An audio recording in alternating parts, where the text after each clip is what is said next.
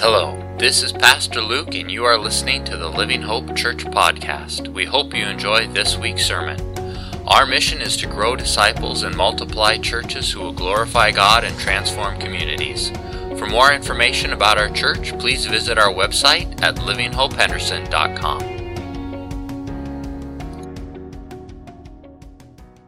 Please join me in a word of prayer.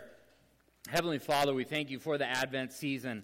Uh, it is just a fantastic time to uh, remember you, remember that you came, remember that you're coming again, um, Lord, uh, and what an opportunity as our as our whole culture uh, engages in the Christmas season, Lord, and provides opportunity to talk about what is Christmas and, uh, and why it's so wonderful and so meaningful. Lord, this morning as we open up Scripture and examine its truth, Lord, that you would be speaking to each one of us and, and leading us and guiding us.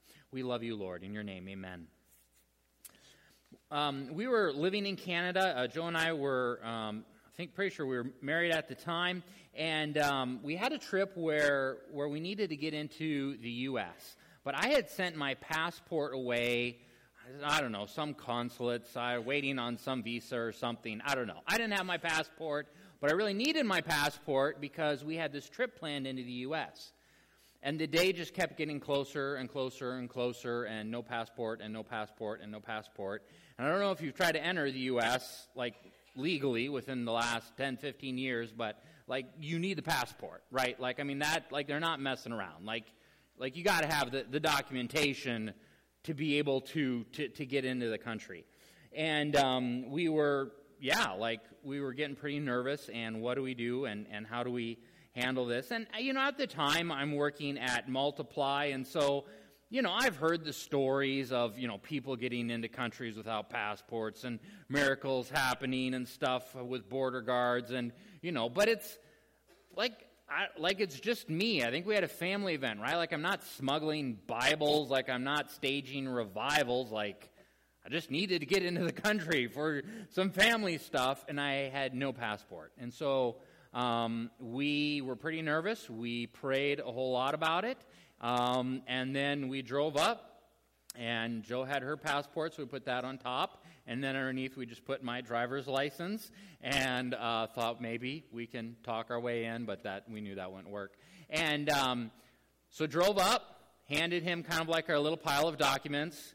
He took them. It's on the screen. Mm-hmm. Mm-hmm. And then he, and he never opened a one. Just handed the whole pile back to us and said, "Have a nice day." Thank you, Jesus. Um, remarkable event. Now, kind of the funny thing, I'm pretty sure is that same thing. We got across, and then we realized that I had forgotten my laptop back in Canada, and I really needed it. So we had to ask a friend to like go to the house, get the laptop, come across the border, deliver it to me, and then go back across the border because I wasn't going to risk that a second time. And um, so it was just just the idea that that God got me into a country without a passport, that I personally got to experience that.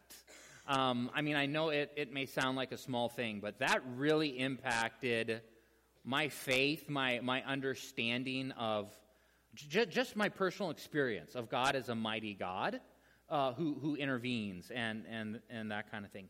It, you know, it's one thing to say, like, I believe that God is mighty or that God is powerful or, or God can work miracles, but, but it's a whole other thing to, to, to live like that, to experience that.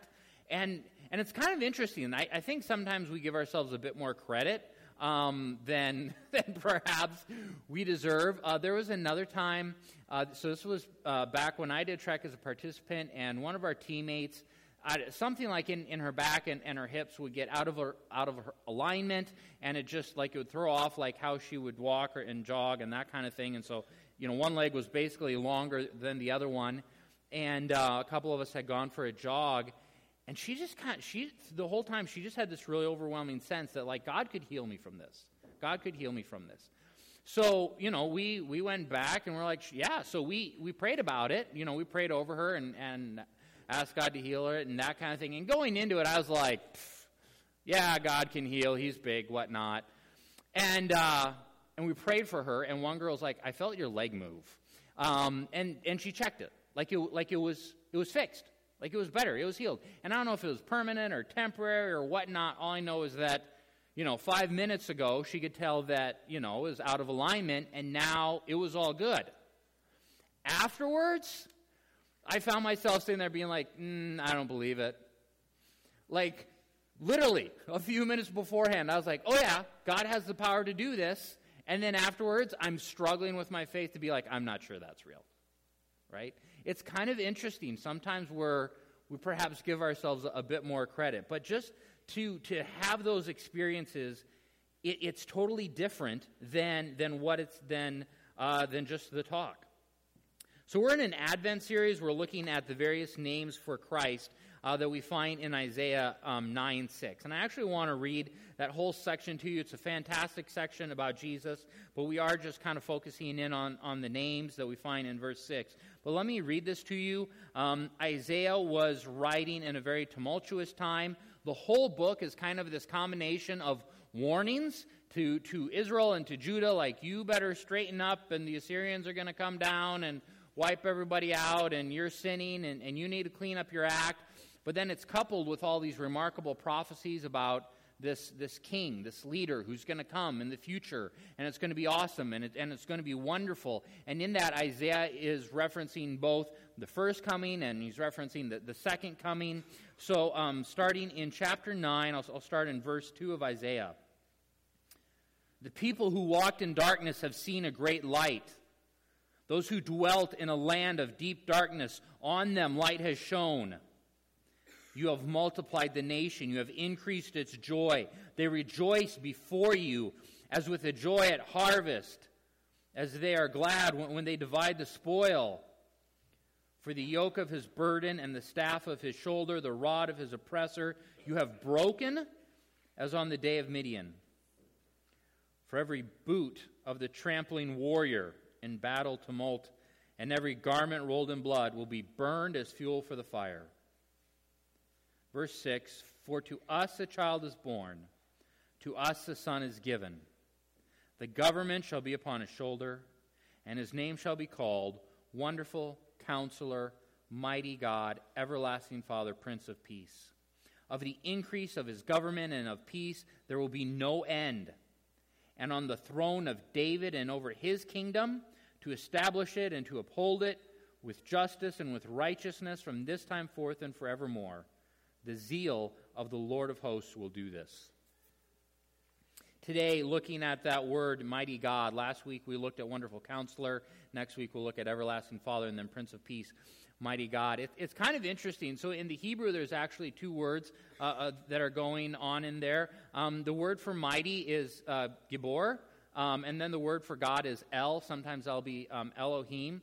And they kind of mean the, the same thing. El or Elohim is um, used to describe God, but it's really used to emphasize his might or his strength. Um, but then um, Gibor means kind of the same thing, whether it's referencing a person or, or God, but it, you know, it means giant. It means mighty man. It, it's, it's warrior. And so Isaiah does this thing where, where he adds the, the two things, or the, the two words. Just kind of as an aside, there's actually a lot of very beautiful descriptions of God, especially in the Old Testament. And we, we I think we kind of miss it sometimes in, in the English language. Um, there are three primary words that are used for God in the Old Testament. Um, the first one is El or Elohim, and that means strong one. So, for instance, Genesis 1 1, right? In the beginning, God created the heavens and the earth. What that is, is that's in the beginning, Elohim, or in the beginning, the strong one created the heavens and the earth. Right? Like there, there's beautiful poetry in that. Um, another word that is often used, and this is how you'll read it in, in your English Bibles. Um, I don't know why I clarified English Bibles as if someone has a Spanish Bible or something. Um, so in, in your Bible, it'll be Lord, capital L, but then ORD or lowercase. Um, and that typically means Adonai, and it means master, would be one way to translate it. So, uh, for instance, if you go to Isaiah 6 8, um, and I heard the voice of the Lord saying, Whom shall I send? Who will go for us? I said, Here I am, send me.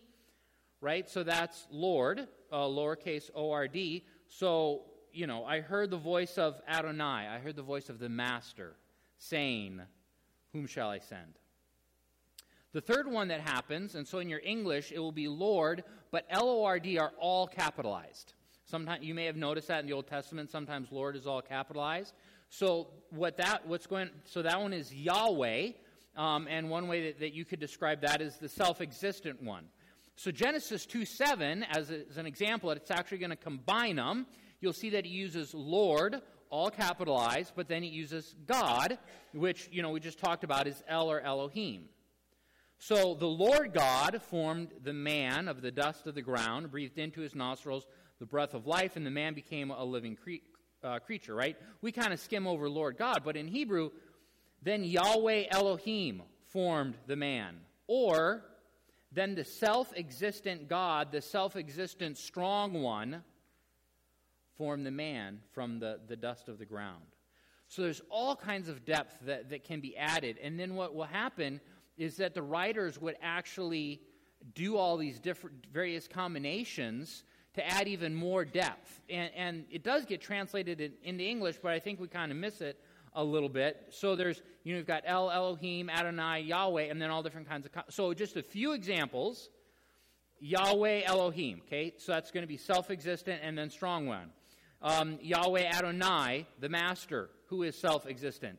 Yahweh um, Makadeshim, the Lord thy sanctifier. Yahweh um, Rohi, the Lord my shepherd. Yahweh Rapha, the Lord our healer. Yahweh Jireh, the Lord will provide. Yahweh Nisi, the Lord our banner. Yahweh Sabaoth, the Lord of hosts, or the Lord of angel armies. Um, and, and, then there's combinations with El, like El Elyon, the Most High God, the God the highest. Um, El Roi, the strong one who sees. El Shaddai, right? Amy Grant, um, the God of the mountains, God Almighty, giver of strength. El Olam, everlasting God, mighty God. And then, like what we're looking at today, El Gabor, combination of mighty God and the powerful one. So, all these just amazing poetic descriptions of God and his character, right? And, and that the writers are so intentional to combine, like, this is the Lord who sanctifies. This is the Lord who sees. This is the Lord who provides. This is the Lord who is our banner. This is the Lord, the God of the mountains. This is, this is the God who is the captain of the angel armies, right? Like, there's incredible beauty in this. And it's easy to find. Like, just Google this. Like, you'll find stuff, okay? But just incredible beauty in, in the scriptures and the descriptions of God. So, if Jesus is mighty, this is about Jesus, if God is mighty, if God is powerful, then that should really be influencing or impacting or even changing how we live in a pretty dramatic way. To say that we follow the God Almighty, the strong one. Um, one of my one of the guys I used to work with used to say, We don't follow miracles. But as we follow Jesus, miracles will follow us. To really um, experience, understand mighty God, powerful God, the God who can do amazing things, it's either going to require some intentionality on our part, some very uh, focused intentionality, or the other thing that brings it about, honestly, is hard times and suffering. Sorry to let you know about that, but just being honest. When things are good, we, we have to be more intentional about leaning in towards these kinds of characteristics of God. When things are hard, it makes us desperate. And it has a potential to drive us closer to God, but honestly, it also has a potential to drive us away from God. Like, I mean, both, both have happened. People have hit hard times, and they've gone um, kind, of, kind of either way. Um, money, has, money is an easy example. So let me use money to kind of give an illustration of this, right? So when things are good, uh, when you have a good job, when you're getting a good wage, you know, you're able to cover your expenses, you're able to cover your bills, that kind of thing. For you to really lean in, trust God with your finances, um, you know, you, you're, you have to be intentional about it. Um, need is not forcing you into that space. So you have to intentionally say, okay, like, how do we do this? How do I adjust my mindset? You know, I mean, Lord, this isn't mine. This is yours. I am a steward. I, am a, an accountant of what belongs to you. How would you like your funds distributed? And then you kind of have to learn or teach yourself how to do that, right? But when you struggle with finances, it's much more likely that on a regular routine basis, you're going to be saying, Lord, I need your help. You know, Lord, I need a miracle. Lord, what should we do here? Right? And this is true in all different kinds of areas of life. It can be finances, it can be work, it can be marriage or singleness or relationships, it can be job satisfaction, um, it can be, you know, self esteem or versus depression, all different kinds of stuff. It's true for us as individuals, it's true for us as family units, and it's true for us even collectively as a church. In that passport story, right, like I had no intention of attempting to cross the border without a passport. Even now, I have no idea, no, I do not desire to replicate that, okay? But need forced me into that space. A difficult time forced me into that, and it was amazing. It impacted my faith, right?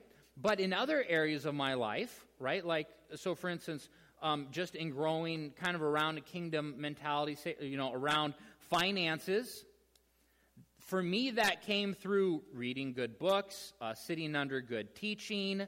You know, it happened during the good times, it was intentional. And even now, like, I have to be intentional about reminding myself and embracing that kind of mentality. And there's nothing wrong with it. There's no shame in learning these things during the good times. But you just have to recognize that during the good times, you're going to have to be more intentional about it. Don't fall for the trap that says that persecution or hardship or pain or suffering are the only ways to grow in trusting God or trusting God as mighty or powerful God. Um, over the years, um, you know, you probably, I've heard some, sometimes, you know, the, these, the personal stories get elevated. Most of the time, the stories get um, shared around church growth, where there's this idea that, you know, persecution results in, in church growth or church health. Um, if only the formula for church growth were so simple and easy as insert persecution, church grow. Um, boy, that would help a lot of things, but it's not, right? There are lots of places where it's just gone both ways, right? Japan, fierce persecution killed the church. North Africa, fierce persecution killed the church. Even within in the Anabaptist story, there are places where the persecution was so heavy, pretty well eradicated the, the movement. Um, early American history, we have some amazing revivals, lots of freedom, right? So it's not, it's, it's not a, a cut and dried thing. Um, Paul tells us to pray for our government leaders so that we will lead peaceable lives. Right? He doesn't tell us to pray for persecution. We are warned that it will happen, but we're never told to ask for it or, or want it. The other thing you got to remember in all of this is remember that really it's only the successful people that write the books. Right? Um, a Christian community is completely eradicated, no one writes a book about that. Someone gives up their faith because of stress, pressure, persecution, they don't go on to write a book about that right? When, when someone gives up their, their witness for a job or that kind of thing, no one writes a book, okay? The other thing, too, is if you Google it, you'll get lots of opinions, but, but actually very little research. You, you do have to dig hard. The data actually shows no strong correlation between persecuted church and church growth.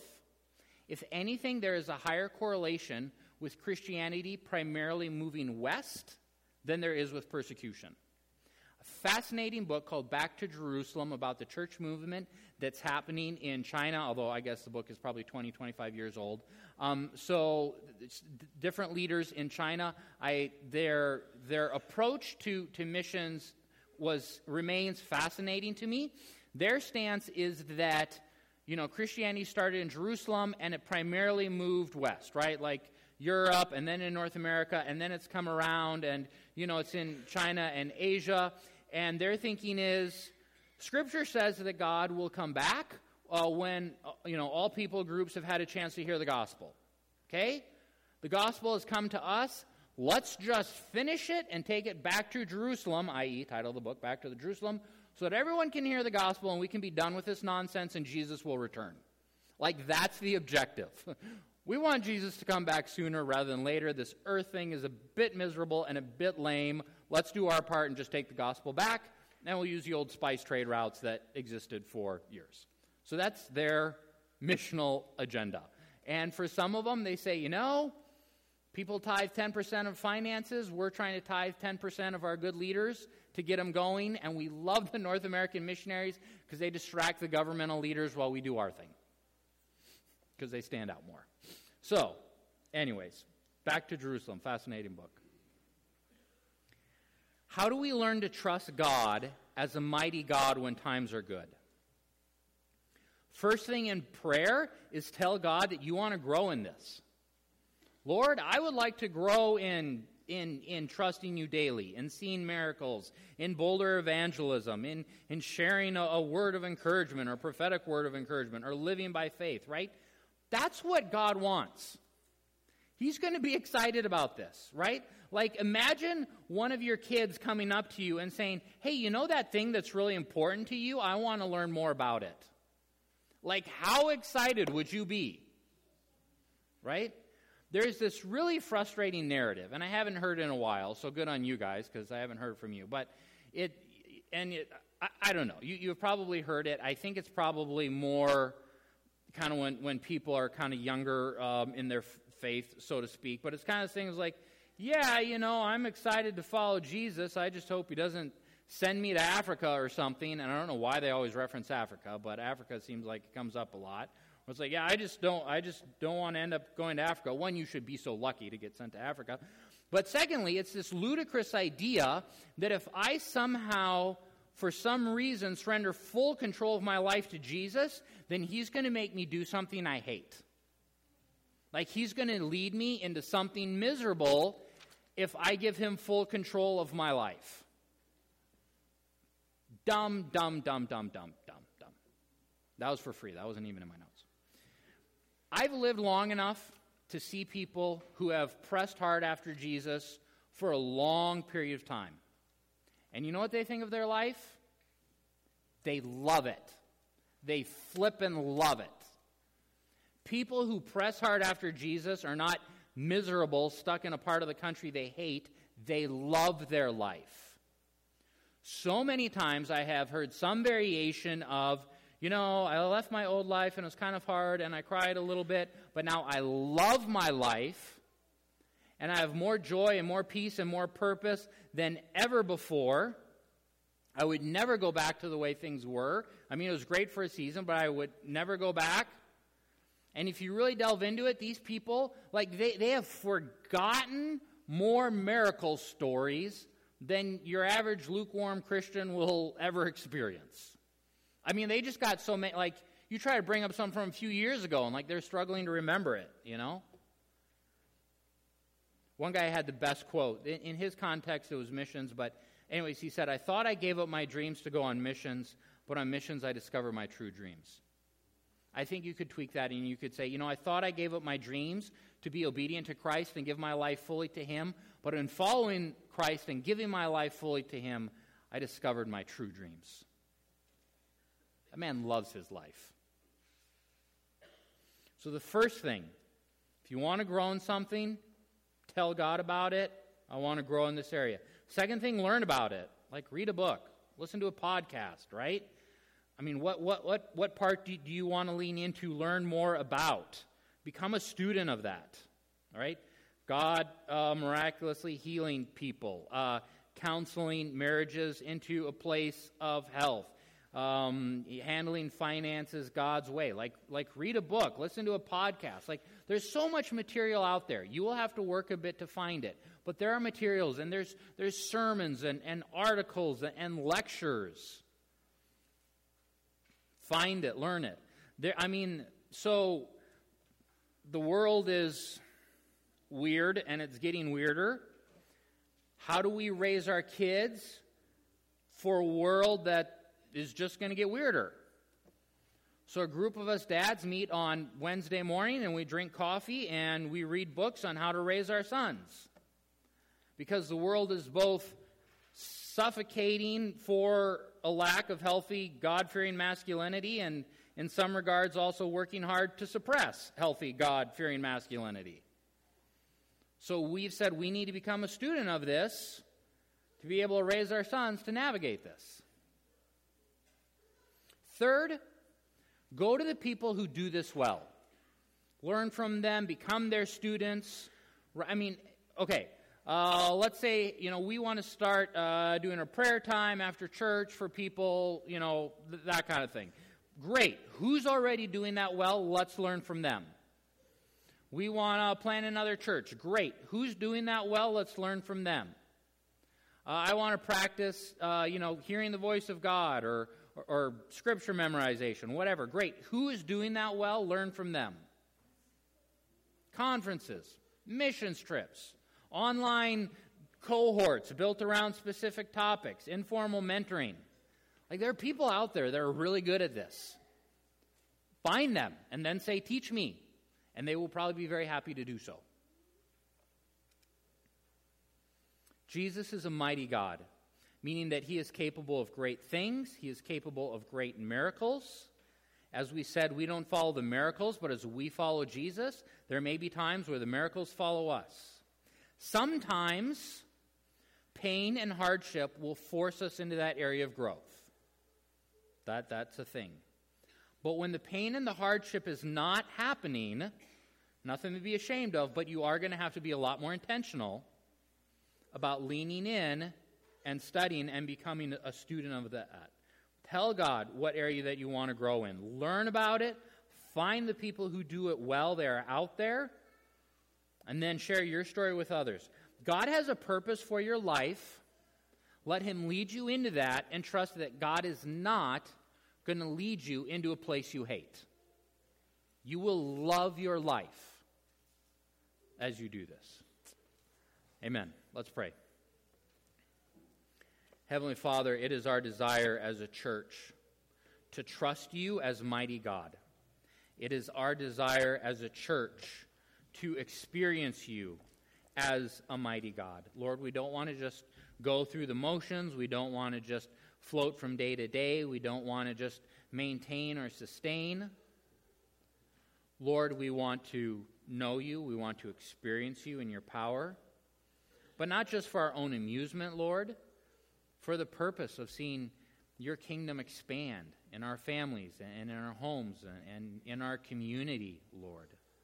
We pray for this community that more people would come to know you and that more people would experience you as the mighty God. And Lord, we pray for us as a congregation that we would experience you as a mighty God. We love you, Jesus. In your name, amen. Thanks so much for listening to this week's sermon. We hope you were enriched and encouraged. If you have any questions about Christ or church or would like more information, visit our website at livinghopehenderson.com or email me directly at luke at livinghopehenderson.com. We hope you have a fantastic week. Take care and God bless.